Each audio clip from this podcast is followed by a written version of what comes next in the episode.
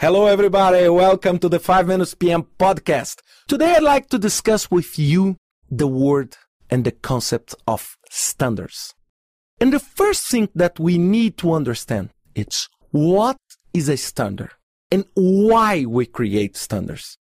Before we turn into the project management side, the standard exists only for one reason. Unify communications and allow people in different parts of the world, other parts of the business, of the value chain, to understand the concept.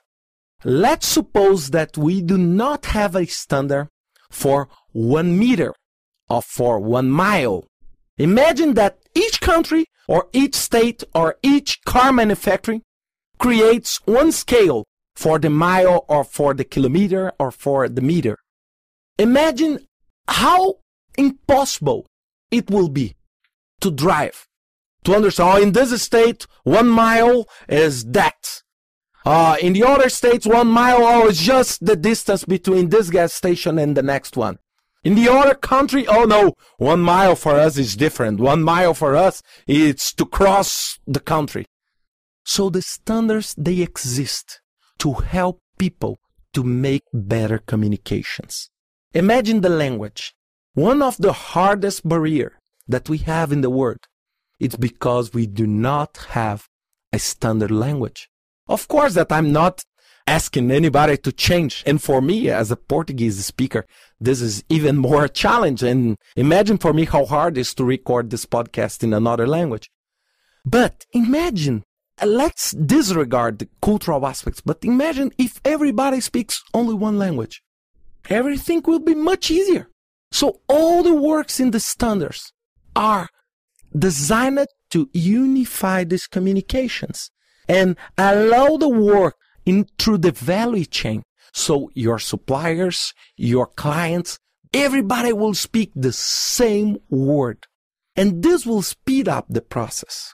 This will make the process much faster, much faster. Now turning into the PM field project management field. Let's understand what is the PMBOK guide. Only to take this as an example, we can use all other standards, but the standard is to help people to make better communication, to understand better. So if I talk to you, project charter, all of you that are aware of what is inside PMBOK will understand, oh, this is a document that opens the process of the project uh, it's usually uh, all the highlights of the project. A basic, very draft objectives are set on this. And this, in this document, I choose the project manager and initial risks, initial responsibilities. So this is the intent of the standard is to help people to understand the process and make a better use of that. In the other hand, I decided to record this podcast only because I heard from many, many people, many, many people thinking that, oh, PMBOK is something uh, hard, uh, uh, slow, not agile enough to address. And I'd like to offer another perspective. For sure, if you use the standard not in the right way, you will increase the bureaucracy in your project environment and you will not deliver the results that you want. But in the other hand, if you use it right, if you choose the right pieces, the right ingredients to make your cake, to make your project happen, then you will make the best use.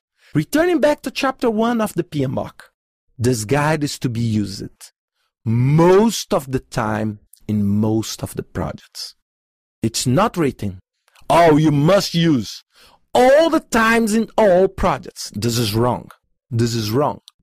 We need to understand that. If we understand that, then we can understand better how the standard can help us.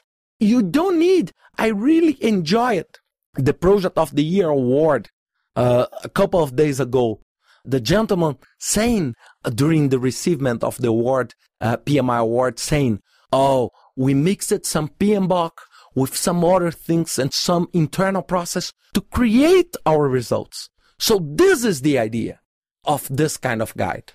And next week, I'd like to spend some time with you talking about very important standards that are in development now. The ISO 21500 or 21500 about project management that will be uh, released, I think, in 2012. But this will be the topic for next week podcast. So see you next week with a good standard and a good talk next week. Bye.